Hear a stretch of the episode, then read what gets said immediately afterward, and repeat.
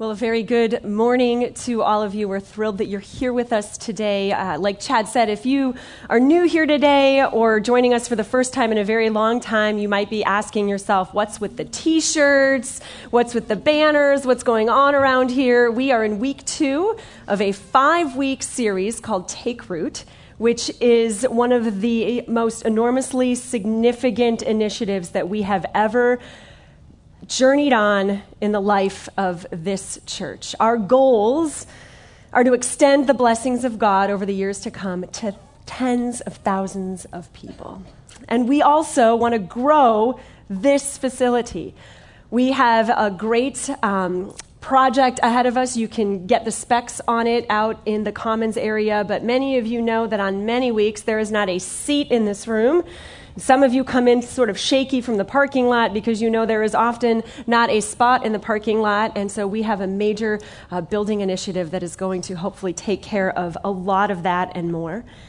And on top of all of that, more than anything else, what we want to do is root ourselves deeply in Christ. Dan Meyer, senior pastor, said last week, he said, You know, if somebody walked up to us today and wrote a check for the full amount of this initiative, we would still have these conversations. We would still preach these sermons. We would still go on this adventure together because it's about so much more than bricks and mortar and trying to figure out what to do with our facility. It's about the life and the extension of God's love beyond this place throughout the world and also just in our own lives. And so that's what the Take Root initiative is. And as has been mentioned, there's tons of information about it in the Commons area after worship. If you need to catch up on what we've been talking about, you can always download the sermons online if you miss them. And if you showed up here today without your Take Root guidebook or you're new here, raise your hand if you need one. I left mine at home, so I am a great example of what not to do. Uh, hopefully, we caught most of you on the way in, but if you think you need one of those, raise your hand because we're going to start our time today on page 34. So go ahead and flip those open if you have them studying together the life of Sarah and Abraham. And there are few places in Scripture where the story of trust and entrusting in God's provisions for our lives comes through more clearly than in the story of Sarah and Abraham. They present a staggering picture of God's ability to bless ordinary people. I find myself at times looking at the blessings that God seems to bring through others and the way God uses others for his kingdom purposes. And I find myself going, well, of course, God is going to use that person because they're super talented in that way. Maybe they're a great musician or something like that. Or, of course, God's going to use those people. Look at the family they come from. Look at the resources they have. Look at the talent that seems to be oozing out of them. But the reality is, you don't have to be extraordinary for God to do something with you. Abraham and Sarah are the perfect example of this. If anything, they were very, very messed up people.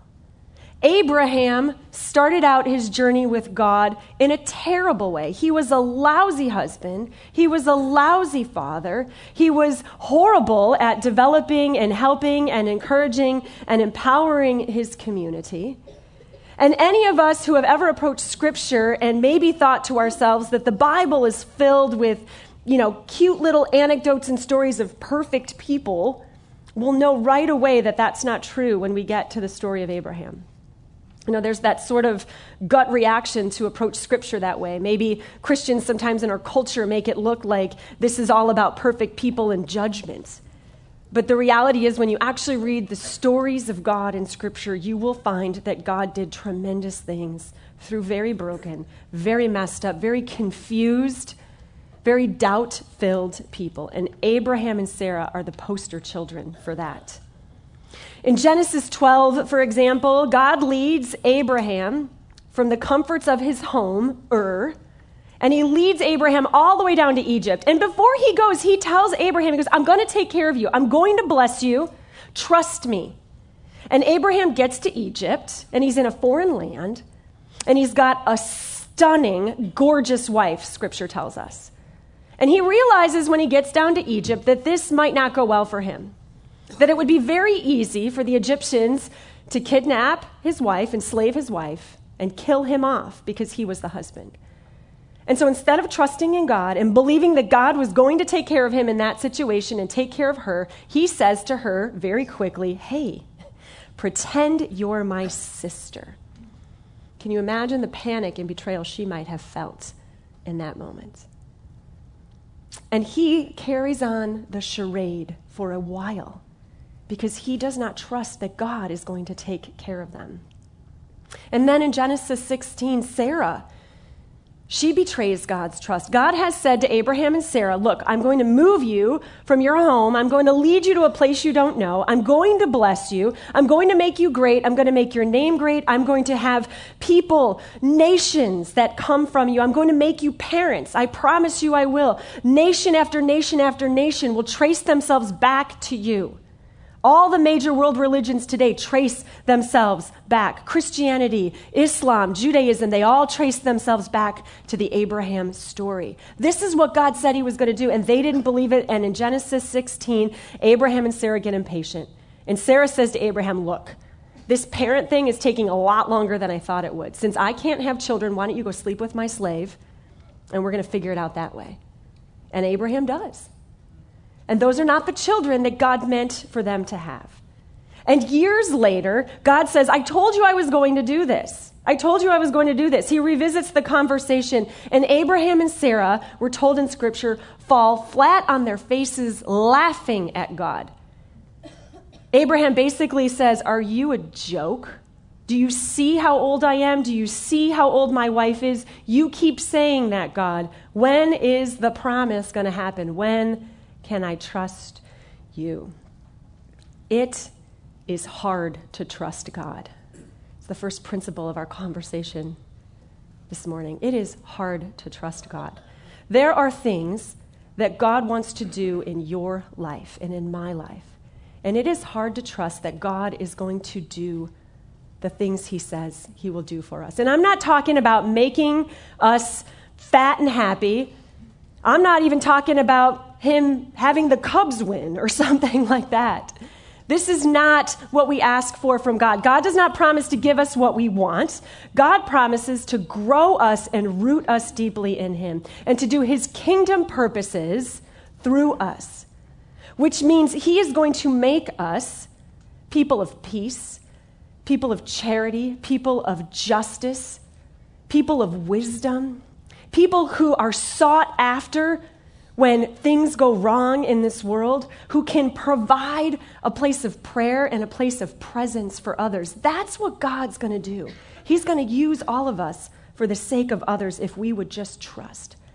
But it is so hard to trust God. And if you find yourself sitting here going, yeah, right, you are in good company.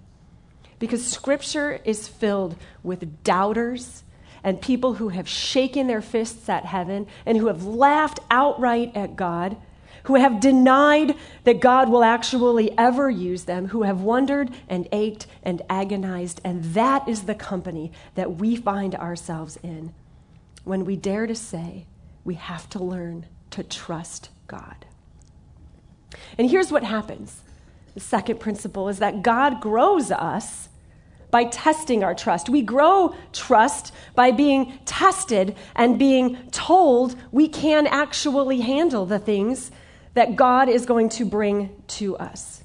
God grows us by testing our trust, which is to say, He deliberately presents us with tasks, with challenges. He may actually take His hands and say, You're going to survive this thing that you're working on and I'm going to be more known to you because of it. I don't like that. I don't like that. I don't like the idea that God might allow my life to be stressful or chaotic or unsettled because I have to figure out how to love Him more. I don't like that. And as parents, many of us might know that you have to help your kids by stressing them out a little bit and testing them so that you can trust them, right? My 10 year old once, we had a conversation about going over to one of the neighbors' houses, and he was going to walk there for his very first time. And we went over it and over it and over it. right and then right again. Take a right and then right again. And as a parent, you know, you got to let him go a little bit. And he left, and 10 minutes later, he came home sweating, out of breath. I said, Buddy, he goes, Mom, I couldn't find it. I couldn't find it. We'd been to this house over and over and over again, and he couldn't find it on his own. And we went through it again. And you know what? He's never been able to not find it now. He knows his way there now. The stress, the test, the working. This is how we grow. This is how we learn the way through the life that God has for us. God will test us. We will face challenges. And it's not just because God likes to have fun and mess with us. He's not up in heaven with some sort of giant switchboard just pushing calamity here and calamity there to see how we respond. God will test us to see how faithful we are and to see if we can grow strong enough to do the work that He has laid out before us to do, to be the people in this world who can bring the love and the mercy and the wisdom of God to those who need it. Faith is an active word. It's not a passive thing we receive, it's like a muscle, and you have to work it. Those of you who know much, anything about biology will know that, you know, when the muscles grow and our muscles strengthen, it's because they actually tear a tiny little bit. And then when they come back together, that's how they become stronger. I wake up to the best of my ability some mornings at 5:15 and I go to some crazy boot camp class and I line myself up with 30 other people doing push-ups at 5:30 and we're all thinking we don't have to be here doing this. We don't have to put ourselves through this. And the thing everybody's looking for the next day is to get to talk about how sore they are because they were so good and did this workout. And that muscle soreness, that's proof that you're getting stronger. That's proof that you were stressed, that your body is growing stronger. And that is the muscle of faith. J.D. Greear says this He says, God leads you through the valleys of the shadow to show you that He can provide for you there. He lets you endure storms so you can discover that you are always okay with Him in the boat, even if He appears to be sleeping. And He allows you to experience conflict so that He can show you His ability to provide a table for you in the presence of your enemies. To switch metaphors a bit, faith is the act of rooting ourselves deeply in God when the winds of life are blowing hard. This past week, our friend George was in a small group with us and told us this story that I thought fit so brilliantly with the conversation we're having today. The University of Arizona has a project, it's a biosphere. They've built a huge enclosed version of planet Earth. There are seven ecosystems in it, and there are tourists and researchers and students and scientists who come to the biosphere to figure out everything from better farming practices to what maybe the tundra could be like. And it's sort of this perfect planet Earth. The air is a little bit cleaner, the soil is not damaged, and so the trees there grow very, very fast. And researchers and scientists have been astounded by how quickly the trees grow to full maturity. But once that happens, something that confounded them was that the trees, once they reached full maturity, would just fall over or collapse. That they couldn't stay up. They would grow to a certain size and then they would collapse. And they would scratch their heads and try to figure this out and test the soil and test the air and try to figure it out. And finally, one of them had an aha moment when they were standing outside under a real tree in the real world, and they looked up and they heard the rustling of the wind through the leaves. There's no wind in the biosphere. And that triggered a whole series of research that said trees actually grow in strength because they face the wind. And it is the pressure of the wind blowing on them that makes them strong. They call this stress wood. It is the reason you can look at a tree that seems to just contort and twist itself and almost defy gravity to just get a little bit of sunlight coming through a crowded canopy in a forest. they grow because of stress, because they have challenged themselves in this natural way. And that is how it is with us. We grow when we face stress. None of you need more stress in your life. I know I surely don't. And the last thing I want when I wake up in the morning is to say to God, hey, stress me out today. Let's see how that goes. But I'm talking about the stress that comes when we make decisions based on following God.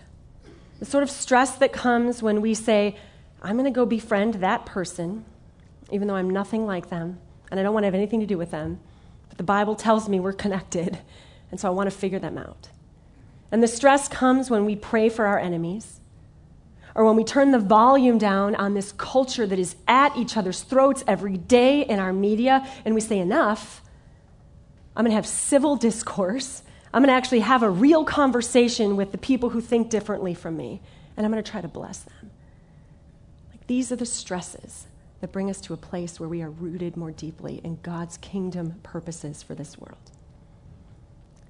The reason that we can trust that. And the reason that we can endure the stress is because we can trust God, because of His commitment to us. God is committed to our success. He is not pushing ideas and biblical principles and conversations about generosity and justice on us because He just wants to see how it all works out. He's doing it because He's committed to being with us in it. We can trust God because of his commitment to us. In Genesis 15, we find Abram doubting again. He says, Sovereign Lord, what can you give me since I remain childless? And God effectively says to him again, Trust me. And then he says, Look up at the sky and count the stars, if indeed you can even count them. And this is not the we live really close to a major city, I can see three stars kind of sky. This is the ancient world without these giant glowing globes of cities where you could see stars scattered from horizon to horizon when the dark of night and the thickness of night meant something to people. And God says at that moment to Abraham, Look up you can't even count the stars in the sky. And then he said to him, So shall your offspring be.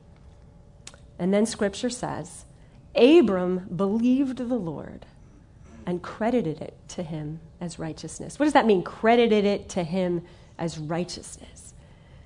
As pastors, we get asked sometimes, hey, we live in the New Testament time and we have Jesus, and so that's why we're saved. But what about all those folks in the Old Testament? How do they get, how do they get saved? How do they find their way to God? And we have the beauty of hindsight. We have the story of Jesus, and we look back to the saving work of Jesus. And in the Old Testament, they look forward to the promises of God. Abram is proving his faithfulness. It says, Abram believed he believed God in that moment, and God said to him, I'm giving you credit for that. You have done a righteous thing. You have trusted in my promises through the stress and through the turmoil you have been through. You have trusted, and I have credited that to you as righteousness. God also said to Abraham, I am the Lord who brought you out of Ur of the Chaldeans to give you this land to take possession of it. And again, Abram struggles to trust. So he asks, Sovereign Lord, how can I know if I will gain possession of it? I mean, he has been given a territory that is occupied. This is not an easy concept to wrap your brain around for him, let alone us in our contemporary ears, whose land may be a quarter acre in the suburbs.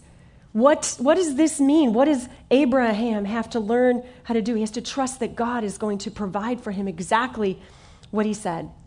And because of Abram's wondering and his wrestling with it, God makes a covenant at this time in the story with Abraham. And it seems really odd to our contemporary ears, but I'm going to walk you through what this covenant was. The way you made a covenant in the ancient world at this time, and it didn't even have to be just a Bible covenant, this was just the way covenants were done. They would take animals and sacrifice them by cutting them in half.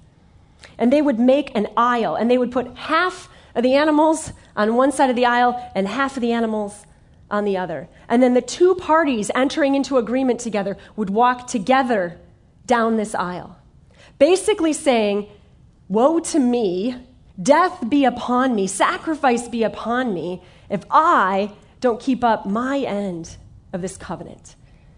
Which made me very glad we live in an era of email and paper. We can do our legal deals that way. The word covenant, the root is to cut. This is where that word comes from. Covenants, historically, at this time, were made at sundown. And so we're told in Genesis 15, as the sun was setting, Abram fell into a deep sleep. And Abram has a dream. And the dream again sounds super odd to us. He sees a smoking fire pot and a blazing torch moving down the covenantal aisle. And if you don't know the scriptures as well as Abram would have, which is me, I didn't know this that well, the pot and the torch are both symbols for God. They were both symbols of the Sinai story, the Mount Sinai story of Moses. They were symbols of God. But where's Abram in the dream? Because God, two images for God are walking down the middle of the covenant, but there's, there's no Abram. It's God and God walking down. And the vision gets even more amazing when you consider the fact that in the ancient world, the king would be the one requesting the covenants, but would never actually walk down the aisle himself because it was bloody and it was messy, and their robes used to drag through all the muck as they would make a covenant. And so the king would send a servant to do it. And this scripture story is the only story in the ancient Near East where the king himself actually gets himself all bloodied and dirty and makes the covenant. And the king in this story is saying, if I don't keep up my end of the promise, I'll pay the price. And if you don't keep up your end of the promise, I'll pay that price too. Sound familiar? This is the new covenant in my blood, shed for you.